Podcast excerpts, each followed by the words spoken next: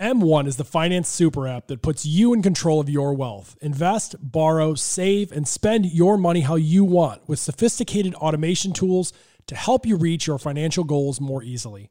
2021 is about rebuilding, building health, building wealth, and everything in between. I've been using M1 for years to manage my long term investment portfolio. M1 lets me follow some of the top performing hedge funds like Coatue and balance my pie based on what the pros are doing. It's truly my favorite investing app in the world. Go to m1finance.com slash Katoon to get started today and earn $30 to invest after you fund your account. Terms and conditions apply. M1, yours to build.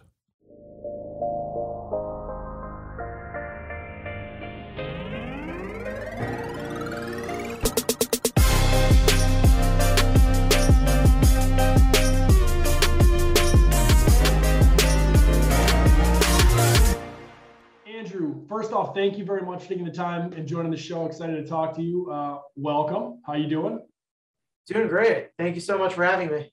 So for this show, we're going to talk about obviously what you're doing with Irrvrnt. I'm curious when I meet a younger person who's in venture, I meet a lot of the like former founder turned investor, started angel, built a fund, or like the rolling fund thing. I meet a lot of this, but I don't actually meet that many people who sort of self-build a fund. I put it this way: every time I do talk to someone like you, the takeaway is always like grossly different than when I talk to like the institution investor who's been at this for 25 years.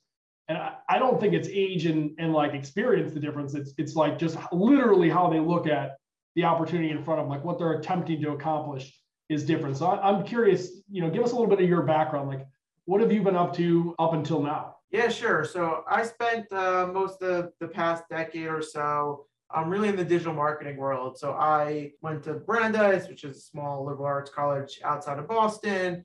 Um, I studied economics, um, always loved thinking through like human psychology, and behavior as well. Uh, read a lot of behavioral economics and was interested in that space. Ended up getting to the marketing world, which was great. Combined a lot of my passion for math and for again human psychology. I grew in that space over a decade. Worked at Quidsy, which was an Amazon startup. Ran digital marketing acquisition for Vitamin Shoppe, um, which is a publicly traded company at the time.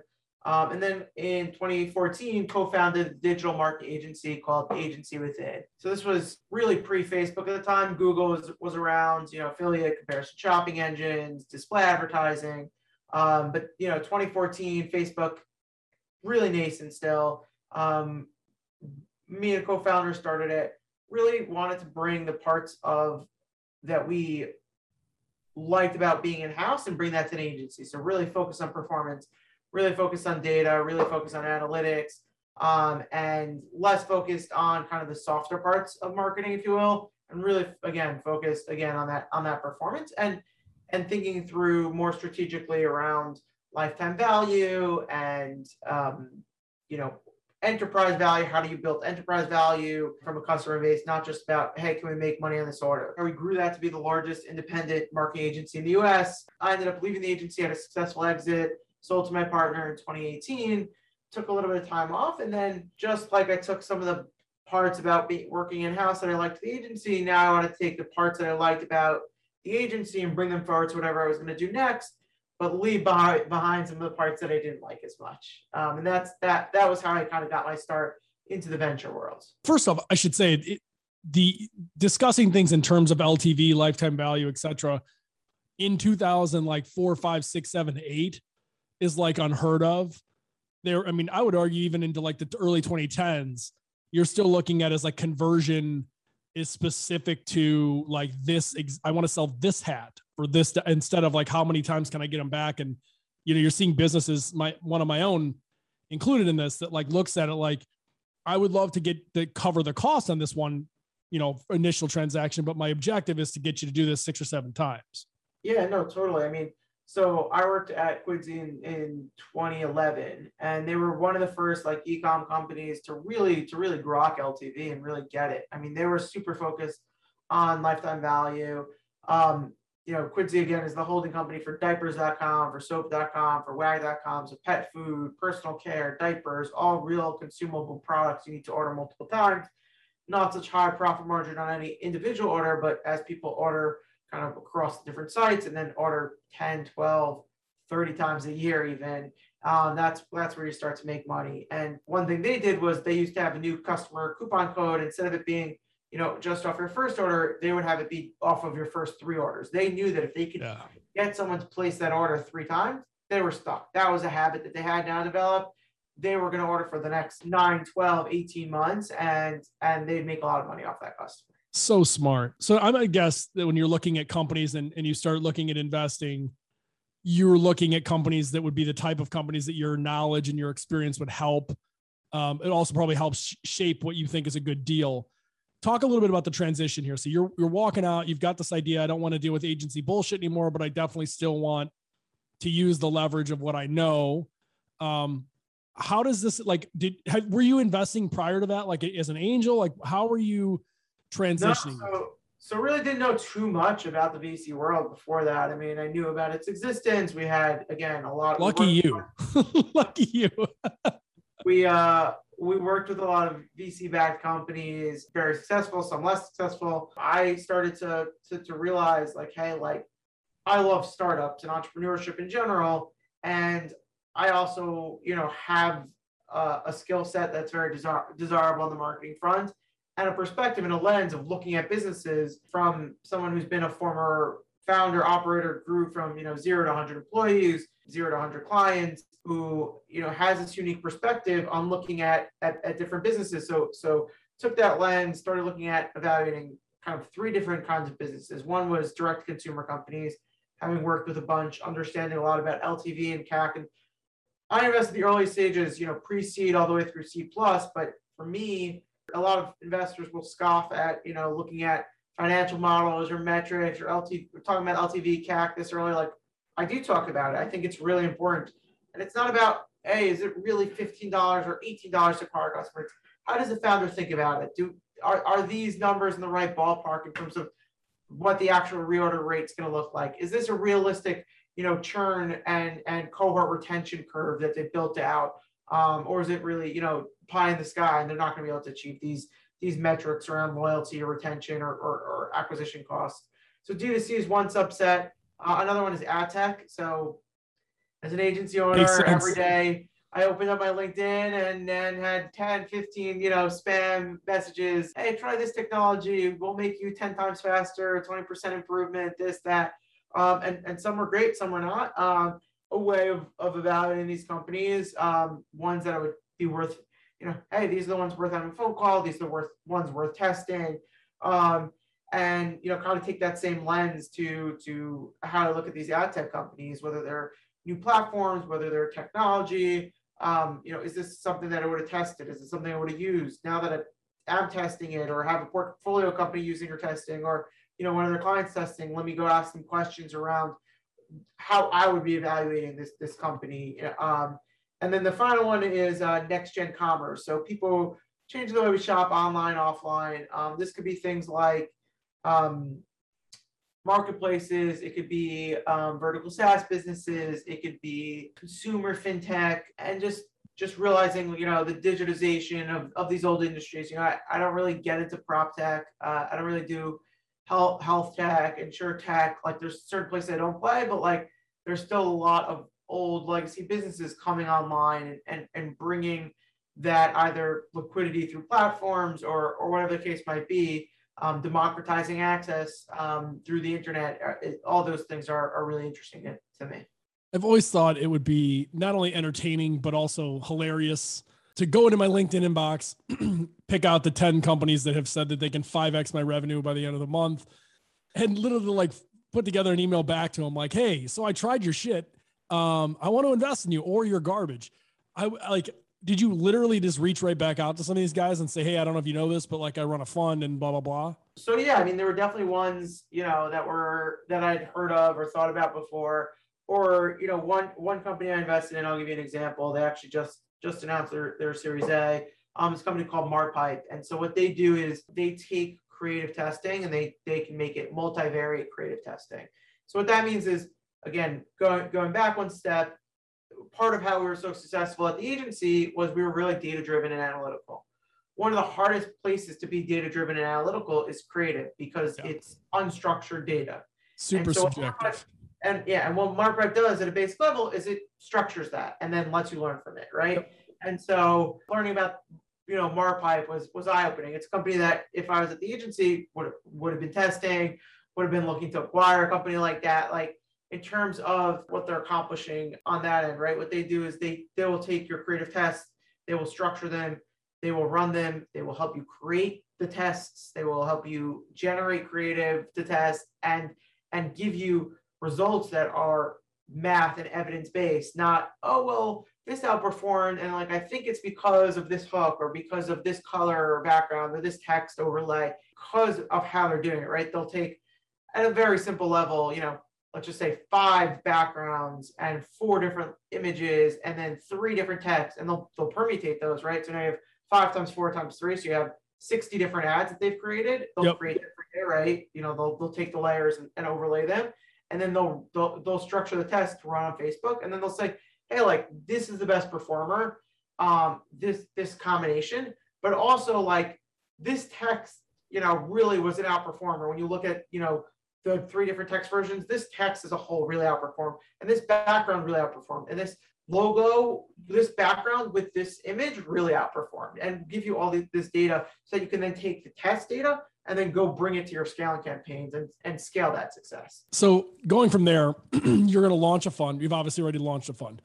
Um, there is this like small sort of period of time where you are obviously going to be raising money for the fund, but you're also having these like early conversations with investors about the interest of it and wanting to create it. And I'm sure you've got deal flow coming in from a lot of directions. So that's really not such a concern. What is the like, I guess, how do you get the buy in? How do you, as an early kind of individual starting a fund, how did you get some of the, the investors around you to be like, okay, so Andrew, tell me like how, how many deals have you done on your own? How are they performing? What's your MOIC? Like what's going on?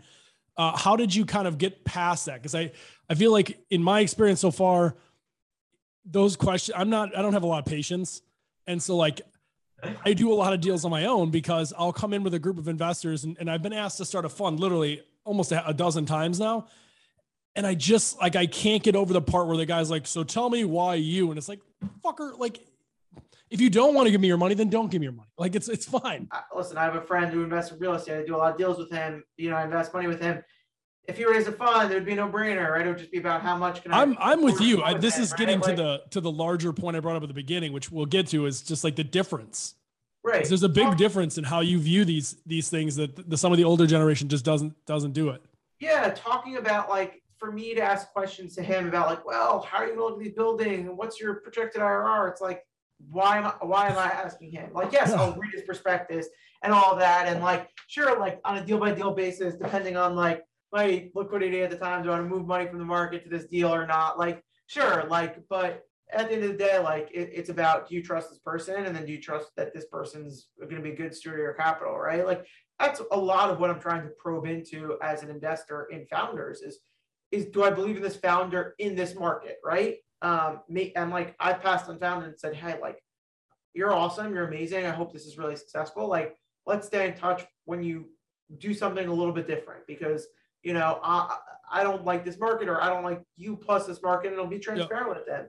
Um, yeah, I mean, like that's one of the beauties of the rolling fund, honestly. Like, so I so I invested over, you know, as an angel over two and a half years, shared a lot of deal flow.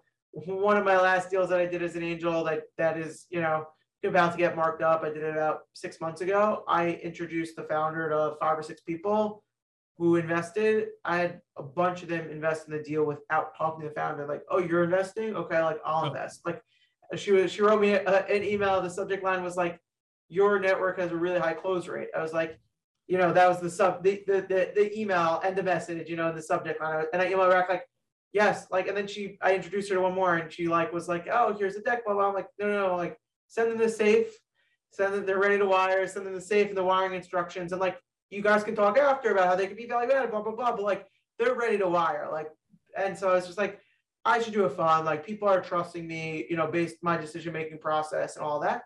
And the rolling fund structure was great for that, right? Like now I don't need to find an anchor LP to put in, you know, a couple million bucks. Like the fund will probably be somewhere around the million dollars a quarter TBD where it ends up. Is it 750? Is it a million? Does it grow to 1.2 million a quarter? You know, which when you look at it, a three-year life cycle. It's you know a $10 million fund, call it, you know, which is probably what I would would have been targeting anyway, a 10, 12 million dollar fund. Um, and part of the beauty of it is also like you have LPs that are putting in 10k a quarter, you know, 40k a year. Like the decision making process for them is for a lot of people it's a lot of money you know and and i'm not belittling it but for some people it's not. For some people it's like it's it's like an easy access point. Hey here's 10k you know i've, I've some lps who put in 10 25k a quarter or like i'll ramp up to 100k a quarter once i see the process and like once i see how this is working right? Meaning it's also like that's the beauty of a rolling fund where they can they can come and they could commit more over time as well. Hats off to AngelList and like I really owe them a lot for for developing and building this product. It's it's phenomenal.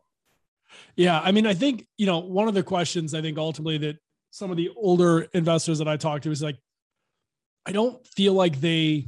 How do you put this? And I don't mean this offensively to to anyone who's listening who is of that age. Uh, they view networking different.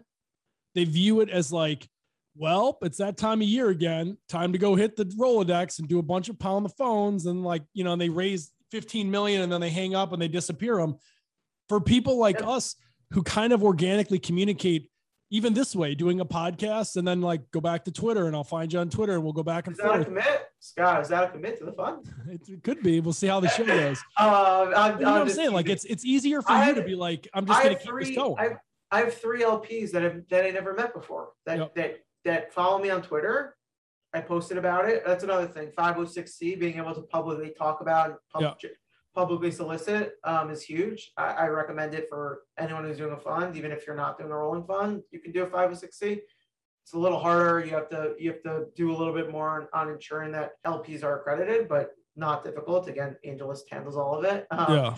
Um, but it, it it's it's not about that. It's about you know I have a, a lot of LPs who are just you know, who were kind of waiting in the wings, you know, like, yes, they did a deal or two with me along the way, like when I shared, but like they were excited, you know, and like, you know, I reach out to them, oh, I'm raising a fund. It wasn't like, it's something I've been thinking about and talking about for a while, especially for an emerging manager, for, for emerging manager, for fund one, like you need to lay that groundwork a little bit. I don't think I'll be doing rolling funds forever. I'll probably switch to a more traditional model and slightly larger fund and more anchor LP type situations, institutionals, family offices, building those capital relationships. It's not like I just blasted it out, you know, one day. It was, you know, it's over time. And like I also officially decided like early June and I've spent the last three and a half months also fundraising just for the first quarter and we'll continue to do that. Yep. Um, and like there's also a beauty in the rolling fund for me of a few things like yeah, it's very easy for uh, you know an LP to say like, oh, just get them next quarter, and so like that is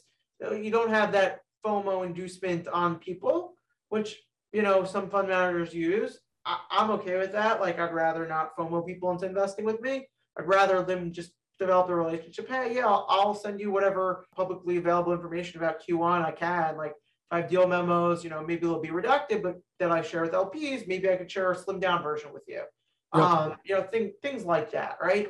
And so that it's also like either you enjoy it or you don't. And like it's fun to me. It's part of i think what a little bit was missing when i was doing the angel investing is like i feel like i'm building something again and building the fun building the lp relationships. I like selling. It's enjoyable. If you're if you don't enjoy selling you're probably will never get good at it right? And i didn't always enjoy it right? But it's it's a process and you learn. One last thing on the rolling fund like also with these level of commitments like i don't have that many like very big LPs or that I was talking to prospective LPs where a no would be really harmful. Like, let's say I have someone who committed and then they lost their job, you know, then they had to pull out. And I'm like, they were like worried about telling me, I'm like, like, you got to do what you got to do. Like, take care of your own first. Like, also at the same time, it was like, I was just explaining to them as, you know, someone I, someone I know, like, also just like, don't worry about it. Like, I would love to, to have your money. I would love to invest it, be able to grow it. But like, it represents, you know, 1% or 1.2% of the fund. Like it's not, it won't matter in the long run in terms of the size. And like having a lot of relationships like that, it makes it a little bit easier to get no, to, to, to feel the nose. Like, okay, like I've, we'll probably end up with something like 75 LPs by, by the end of Q1. And I'll probably have, you know, not talked to, but pitched over email close to a thousand people, right? So that's a lot of no's, 925 no's, you know? Yeah. That's that's 10 or 11 no's to every yes. Like that's life, you know? No, and, and I, I really do think if I could go back and say that again, that if you don't like sales, you won't be good at it. I'd also like to add, comma, if you want to be a founder or an investor, an entrepreneur in any way where you're self-reliant, if you don't like sales, get a different job, have a different dream. Because it's unless you're like the CTO and you're just the person who's coding up a storm, it's and even then I would argue like you're going to be managing a You're team in which sell, case you're gonna have to sell to I mean when you're a somebody's got to buy in. you got to sell to employees you got to sell to investors you got to sell to customers right like you have you got to sell Everybody. right um so i mean i got to sell to lps i got to get sell, sell to founders get allocation you're always selling right i gotta i gotta sell to my wife to give me time to do things like you're Sell to the kids. yeah exactly exactly like a lot of life is, is framing and, and it's sales isn't a bad word and and but yeah if you if you don't like selling you probably aren't going to like being a founder that's a pretty fair estimate. So when you look at the rolling fund, one of the other things that I really like about the structure of it is that you can do other things. Like I think if I were to do that ever and then roll into like a real like big time traditional fund, I would feel like unless I had hired people to run it like that, I'm that's kind of my full time job. With a rolling fund, I feel there's a little bit more flexibility. you can find the time to do what you're supposed to do. It's it's not quite the structure of the traditional. But the the thing that I think is is particularly interesting is you had mentioned some of the, the pros and cons of the investors and the LPs that you have in it. One of the big pros to me has been when I talk to a lot of angels or LPs themselves who invest in whether it's real estate or or any number of things, they don't have a great structure for investing in startups. Their deal flow is usually spotty at best. It's like a friend of a friend or something popped up on the radar, first look fund or whatever. Uh, I think that guys like you have the opportunity to sort of carve a niche and be like, listen, you don't have to worry about anything. Like you do what you're doing. Like you said before, for them, most of them, 50,000 is not a big check. It's not a huge risk. If shit goes south, they're not going to call you up and be like, you ruined me.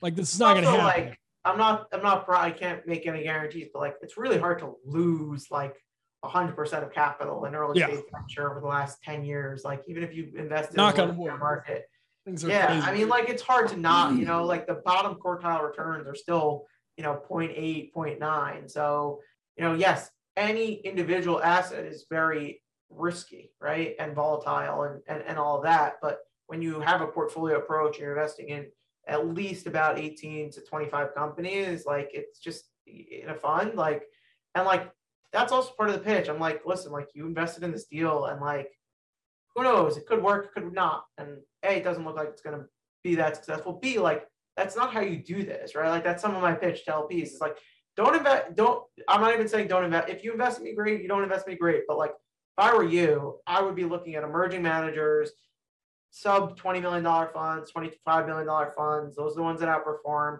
Fund ones and fund twos outperform.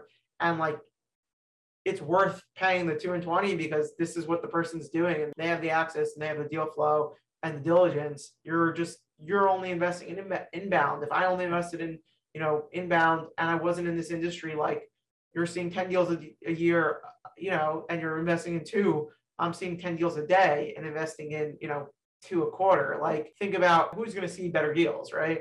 I, I think I agree with that 100%. I also think what's it's interesting is you look at the the way that operators, former operators are getting into venture and it's like it's almost like you think about like all the hedge funds and they went down the route of quant and it was like they're out quanting each other to where their returns actually aren't that great.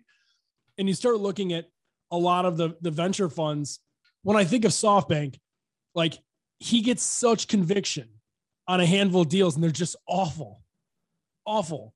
And the numbers, I'm sure the numbers looked amazing. I'm sure when they went through the deck and they were like, oh my God, look at the multiples. In 10 years, this company's gonna be 20, 20 trillion dollars. It's a thought process that if you're truly an operator, you're coming into it, you're like, I can tell you from a person who's been in this position, there's no fucking way that that's going to happen. There's just no way. Right. And like, I, I think you're seeing a lot of operators coming in and their view of how they look at a deal and how they bet on something is different than like, well, we looked at the charts and the market TAM is X. And it's like, eh, it doesn't necessarily tell the whole picture.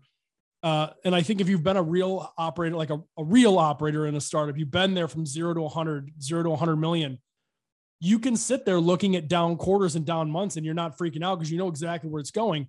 If you're a VC who's not been in that situation, you're looking at a down month or quarter and you're thinking, like, whoa, this isn't a good company. And you miss because of that. I always say that you need to be the best version of yourself, right? As as anything, but anything, as, yeah. as an investor, right? Like, where am I going to succeed? Okay, where do I have good deal flow? Where am I going to be able to source well? Where am I going to be able to diligence well? Where am I going to be able to add value?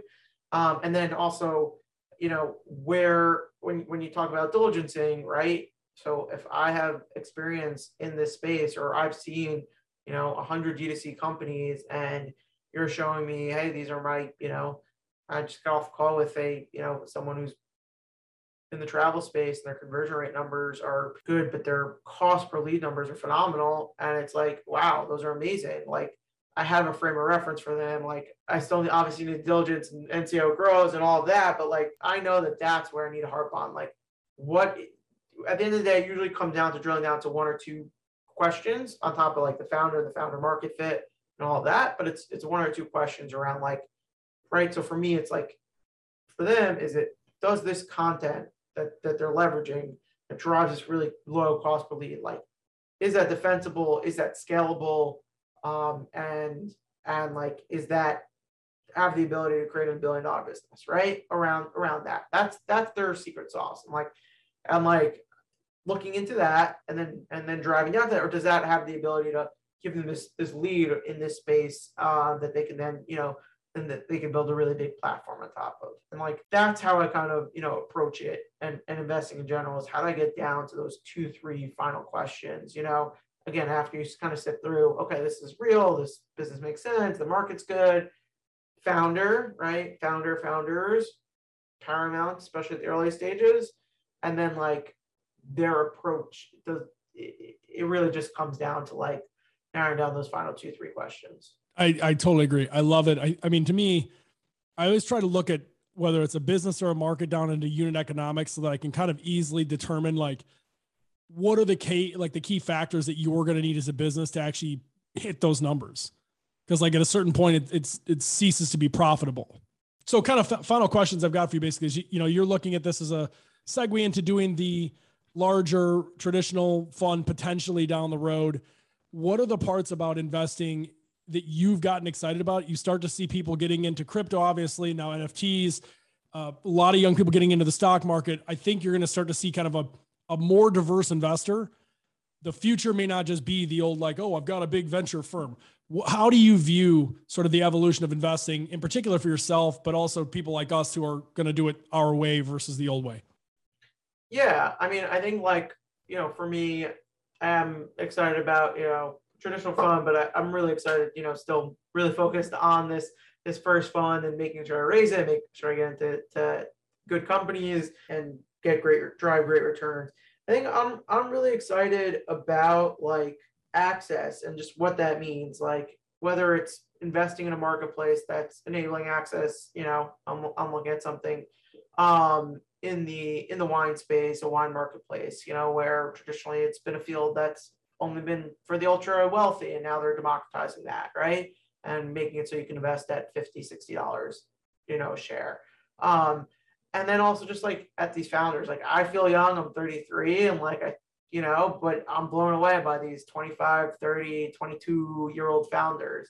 Um and then also you know listen i still have a lot of work to do in this space but you know, investing in underrepresented founders. Uh, you know, about 50% of my investments have had a underrepresented founder that's an immigrant, uh, female founder, LGBTQ founder. And I think like there's a lot of unconscious and maybe conscious bias um, that people might have and like combating that and, and just seeing the next generation. And I mean, listen, I'm, you know, uh, a millennial and, and Gen Z is pushing us even more and, and Gen A or whatever they're called after that is going to be even better at this. And so like that, that really excites me, you know, where at the end of the day, you know, it's just about talent and, and the future is here. It's not evenly distributed.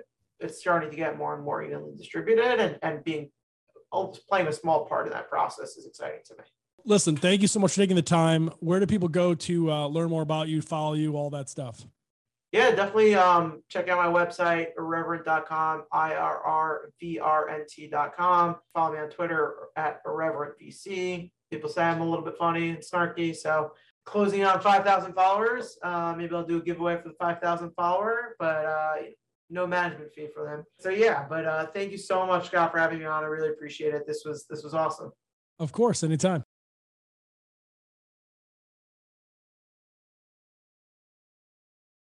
If you're interested in self directed investing from startups to crypto and public markets, my Substack is a great way to learn how professional investors screen, review, and pull the trigger on deals. Join the largest community of micro investors and startup founders on Substack by going to katoon.com.